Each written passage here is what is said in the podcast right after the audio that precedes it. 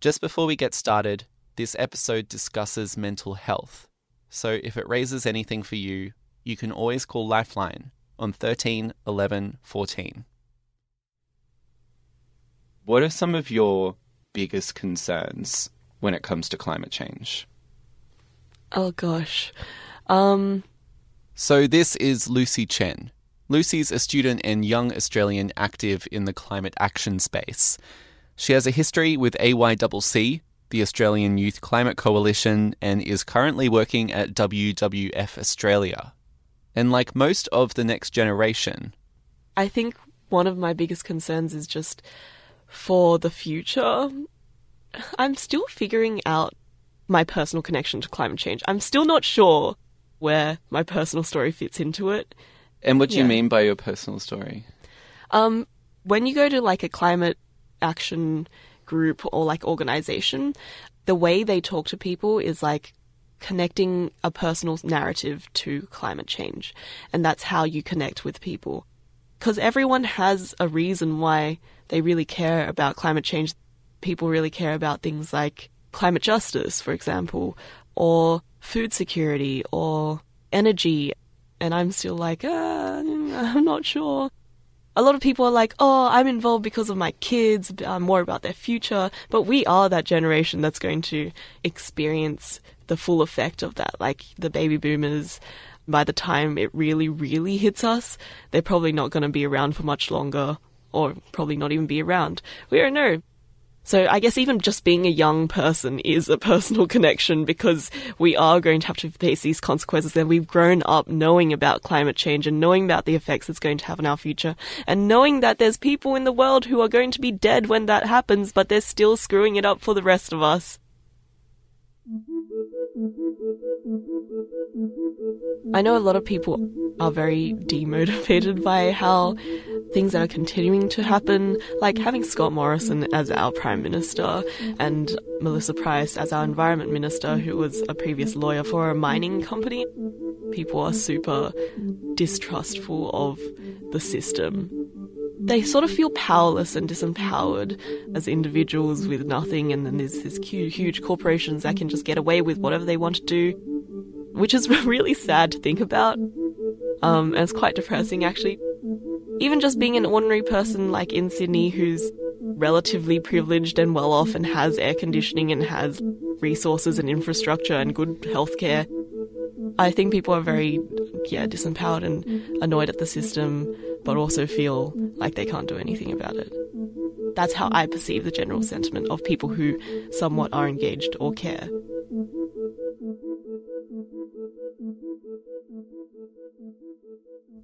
The worsening of climate events around the globe, rising temperatures, and further strain on crucial natural resources has left the planet's next generation, my generation, with not just an environmental crisis, but an existential one, where on top of feeling disempowered and removed from the decision making that could pave the way for a greener future, there's an overwhelming sense of desperation and stress that it's too late.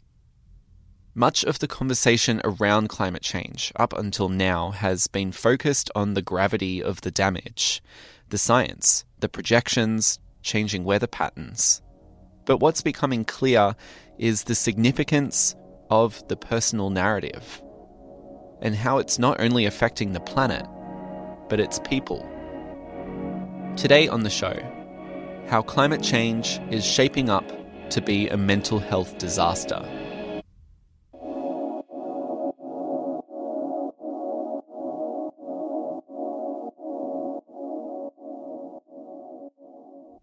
This is Think Health. I'm Jake Morcom. What do we know about the mental health impacts of climate change? What do we know currently? What we know is mostly by inference. Establishing the impacts of climate change on any aspect of health is really difficult. So, for example, how do you know how much of someone's heart attack was caused by climate change versus other factors is a very difficult thing to do. Helen Berry, Professor of Climate Change and Mental Health at the University of Sydney, says while it's hard to weed out the role climate change may play, there are ways to determine the burden it has on mental health. and how that burden is growing. We know that mental health problems increase during heat waves, as do all sorts of other health problems. So we can look at current and past data and match up, for example, how many hospital admissions there were for mental health problems during particular heat waves in different parts of the country. And from that, we can work out what heat does to people's mental health from the point of view of hospital admissions. Then, taking those figures, they can line them up against heatwave projections and begin to map the extent of the burden as these events become more frequent.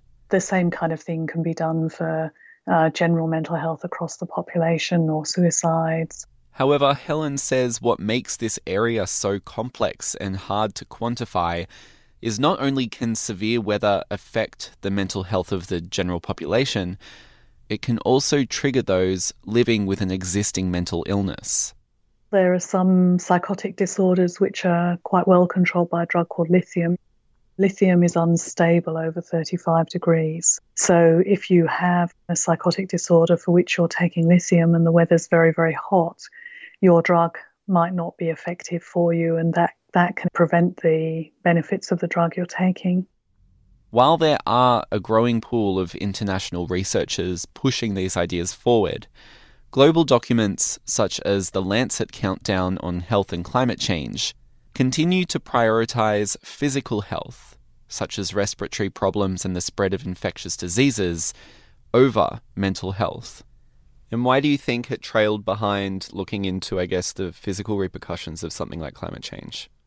I think for the same reason it trails behind in everything. One is it's highly stigmatized and misunderstood, so people still feel very ashamed of mental health problems, um, their own or their close relatives' problems, and they're very poorly understood still. People still have a whole lot of strange ideas about what mental health problems are.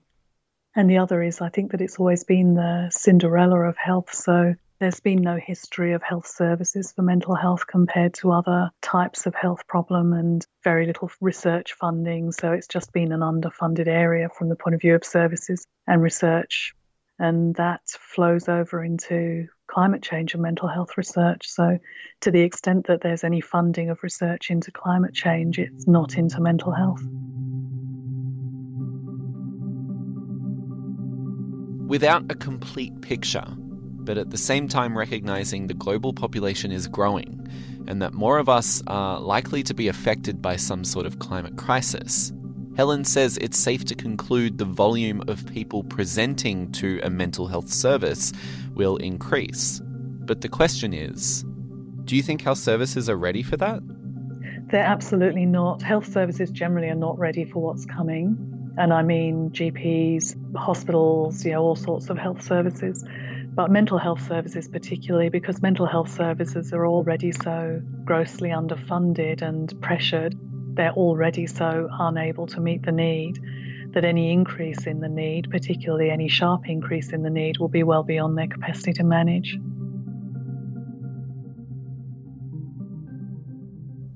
Emergency departments and police stations are the typical front lines for mental health service delivery. But for those on the front line of environmental disaster, Jennifer First from the Disaster and Community Crisis Center at the University of Missouri Columbia says the immediate concern is to ensure physical safety. Do you think that in this context of immediate post disaster that mental health is brushed under the rug? I don't think I would say it's being swept under the rug, but I do think that there is multiple steps, I guess, in recovery. And much of the first are immediate safety, physical safety. Jennifer explains mental health care post disaster, including climate events, is provided in two different environments the acute and chronic. By acute, I mean immediate reactions. So people may display things like shock, stress reactions. So they might be experiencing anxiety, they might be emotionally upset. And then those acute reactions sometimes become more chronic. What I mean by chronic would be ongoing. So, say after the first four to six weeks, if individuals are still showing trauma, shock, stress in their social relationships, sleeping problems, That's when it starts to possibly impact their ability to function. If we're looking mm-hmm. to the acute environment, what do those services look like and how might they be different than standard chronic mental health services?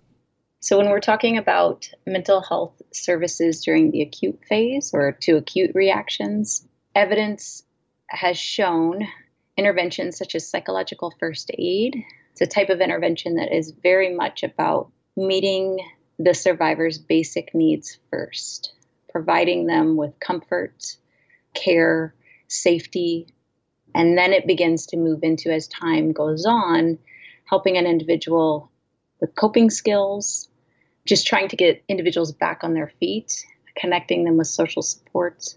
And then, in terms of long term mental health services, connect individuals who are experiencing these more long term effects, like post traumatic stress disorder or depression, connect them to more formal support, a clinician or counselor or social worker. Having care workers that are members of the community affected deliver services like psychological first aid, as opposed to flying people in, Jennifer emphasizes is crucial in ensuring access, but explains there remain a series of systemic barriers that prevent, in many cases, those living on the front lines from accessing the care they need, both physical and mental disproportionately, I would say that marginalized individuals and communities often bear the brunt of these types of events. Thinking about things like language barriers.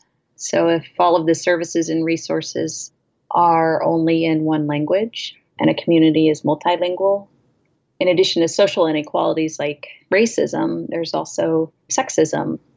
I've collaborated and led in research following the we had a major EF5 tornado in Joplin, Missouri, back in 2011. Recently, also looked at events following Hurricane Harvey in Houston.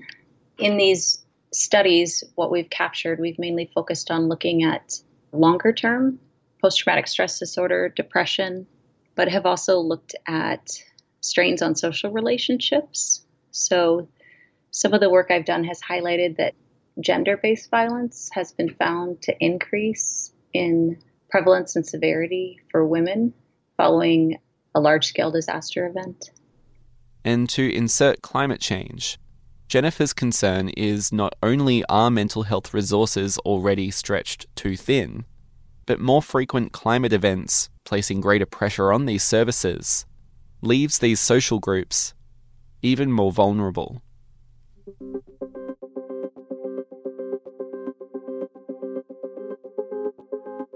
The devastating effects of climate change also pose a very dark reality for a number of communities around the world forced migration, where the xenophobic conversations around the availability of space, job security, and cultural clashes all work to diminish the mental scarring of being forcibly removed from your homeland. Helen Berry, Professor of Mental Health and Climate Change at the University of Sydney, says it's not only the prospect of losing the life you once had that can be damaging, but two, the process of resettlement. So, migrants can be, and often are, particularly in an unplanned situation, traumatized by their migration experience and the fact they had to migrate and the loss of their homeland, um, sometimes permanently and by what might have happened during the migration itself, you know, where they, they may have um, sustained huge economic losses or received injuries or lost people close to them, all sorts of, you know, really traumatizing, terrible things can happen in the process of migrating, particularly when it's a forced emergency kind of situation. And then people can find that they they don't like the place they've ended up. Um, and you know, if they've ended up there permanently and they don't like it, that's a real problem. They might not like the culture or the food or the climate or, or you know, or the look of the place and and they may just be, you know, desperately homesick and so on. And when it comes to migration in relation to climate change, I think we need to approach very thoughtfully and with a great deal of foresight. And luckily, we've got a lot of hindsight that we can use to help us understand what some of the key factors are to look at and what to expect and sorts of things we should plan for. Um, and we should be planning. In Australia, we have numerous neighbours, not just on islands, but um, in neighbouring countries, who may need, for climate change related reasons, to um, to make Australia their home um, temporarily or permanently. And um, that's not a conversation that we're having, and it's one I think we should be having publicly and you know across the country.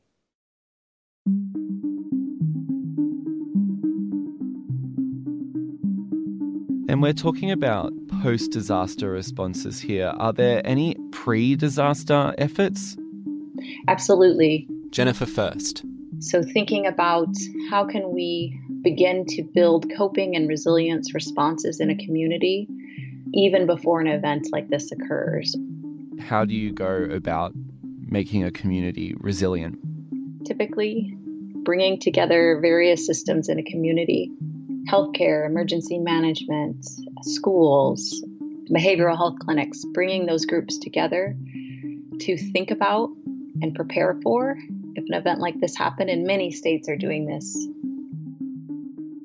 That there are populations around the world integrating services and building community resilience to prepare for their next, and not their first climate disaster, continues to do little in holding global communities to account, namely developed nations, whose reckless and climate insensitive actions have forced vulnerable populations into crisis in the first place.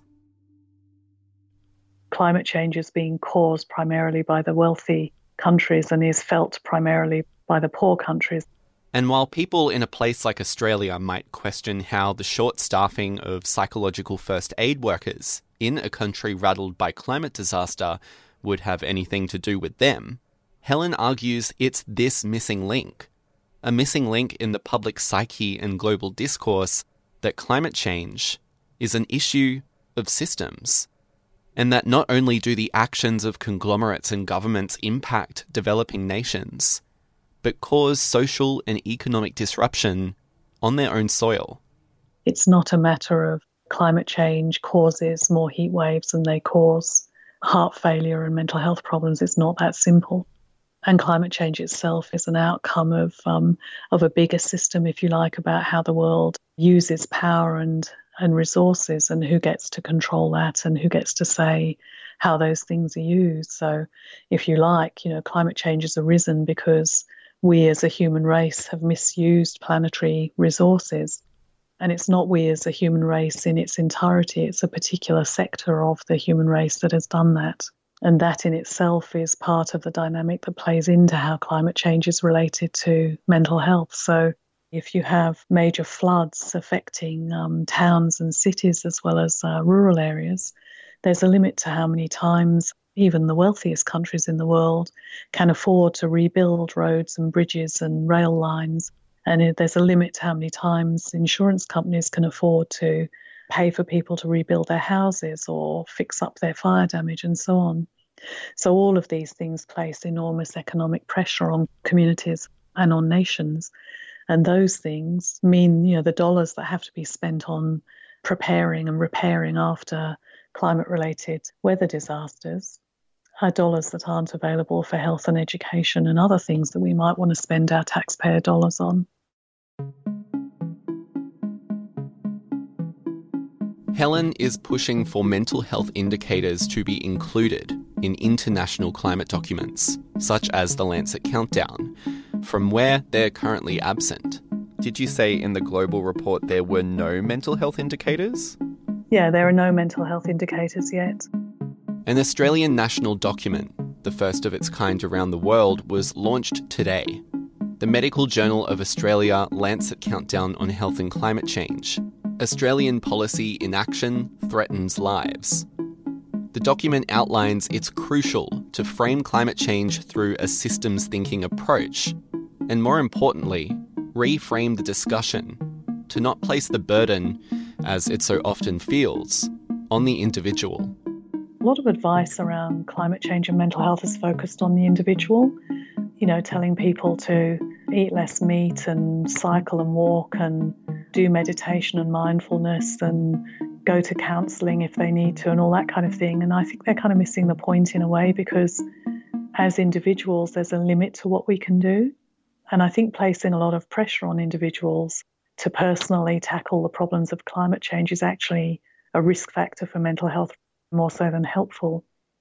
But if we um, encourage people and help people, you know, if governments are able to provide some support and assistance to take action in groups with like minded people to come up with some ideas and start to implement a few of them, then you'd be much more likely to, to feel capable of participating in that than doing it all on your own.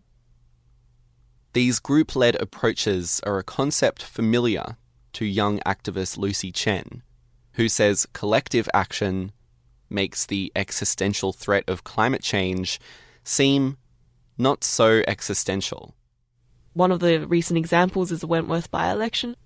Because of the thousands of door knocks that we did, I was up in the GetUp office calling like about three or four nights over three weeks, just calling ordinary people and like talking to them and like making them consider, you know, maybe it's time to, you know, show the Liberal Party that they can't just keep doing this and have no consequences. That this is going to come with a consequence of losing their seats and losing that parliamentary majority that they had.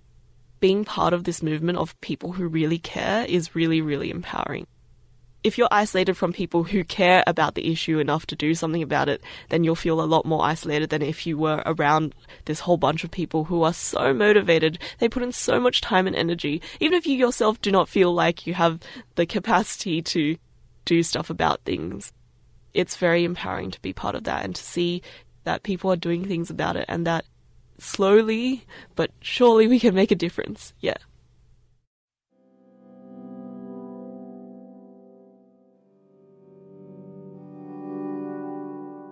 Increasingly, people's experience of climate change is being described as a collective trauma, where typically we ascribe trauma to an individual. Now, groups of people and communities are all living the same experience. And while the volume of people subject to climate disaster will increase, there'll also be more of us banding together to do something about it.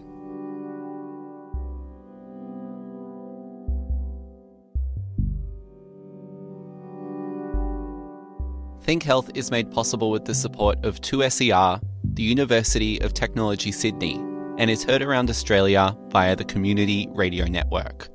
Think Health is made in the 2SER studios, which sits on Gadigal land of the Eora Nation, whose sovereignty was never ceded. You can subscribe to the show wherever you get your podcasts. We're also on iTunes. I'm Jake Morcom. Catch you next time.